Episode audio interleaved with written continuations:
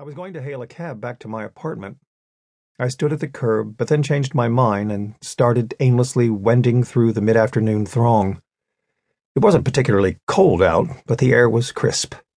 Long fingers of creamy light slipped between the buildings, slanting their way across Park Avenue. Gigantic cloud formations clotted the sky. I walked on block after block, it was the first time in years that I'd simply wandered the streets on a weekday without purpose.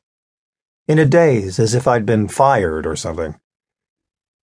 Many blocks on, I pulled out of my introspection and looked up. I was somewhere in the East 50s, not far from my apartment.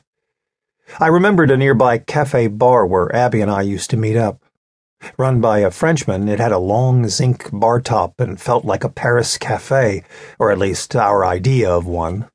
We'd probably thought we were the height of sophistication drinking there. Although I lived close by, I hadn't walked down this street since Abby had left. Strange to see how little had changed. There was the jeweler's store where I'd once bought Abby a necklace. Opposite, a man was hawking the afternoon papers, next to a cobbler bent over his work. Exactly as I'd left them, as if they'd only just snapped back into action. And yet, when I came to where the French cafe used to be, it had vanished. In its place was an anonymous looking bar and grill, such as you might find anywhere in the city. Simply walking through its doors sent a chill of alienation through me. Everything inside felt simultaneously familiar and strange. The zinc bar top had been ripped out and replaced with a bland, laminated counter. Chairs, tables, and decor had all been replaced. The clientele was different. I thought Abby and I had first talked about getting married here, but now I wasn't so sure. What'll it be? Give me a beer. As a rule, I never drank during the day, but I downed the beer the bartender put before me and quickly ordered another. I gazed through the glass front into the streetscape, washed in the somber colors of a fall afternoon. As I drank, my thoughts drifted back. I was remembering my freshman year at Columbia. It must have been 1936. That second semester when I'd joined a college theater group out of sheer loneliness. One day in the rehearsal room, I'd felt someone watching me and had looked up. Abby. I could still feel the erotic jolt, so disturbing now that I knew she was dead. I'd met her gaze and then let my eyes run down her body, taking in her hips and breasts under the flimsy stage gown. A few minutes later, she'd left in the company of a short, intense-looking man years older than me. I'd made inquiries the next day and discovered who she was. A Barnard girl. A fine arts undergraduate who wanted to be an actress and who, apparently, had the talent for it, too. Months had gone by. We'd attended rehearsals together.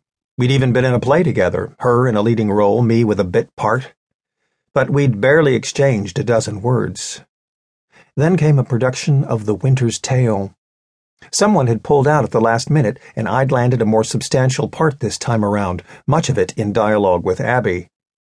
We'd had two weeks of rehearsal for a six night run. But as opening night had drawn nearer, I'd felt increasingly ill at ease and out of my depth. Abby had suggested we go through our scenes on our own, away from the rest of the cast. She'd been sharing a room in a college dorm. That was where we'd practiced while her roommate was in class. And that was where everything had started, on two narrow beds hastily pushed together. I remembered being on stage not long after that for the third or fourth performance of The Winter's Tale. The nerves had finally gone and the words had flowed effortlessly. I'd felt the magic of becoming someone else, if only for an hour or two. Afterward, there'd been drinks, and then later, Abby had smuggled me into her dorm through the laundry window, her roommate conveniently away for the weekend. An entire night had stretched out before us when all we'd had before was the odd snatched moment. It had felt like the greatest luxury to watch Abby as she undressed without hurry. I could see her vividly now, my hand on her breast, her hand on my hand, her mouth to my ear, a line from the play that had become a secret code.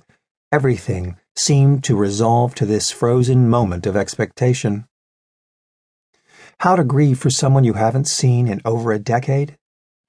It felt absurd. But in a way, Abby had never entirely disappeared. Every now and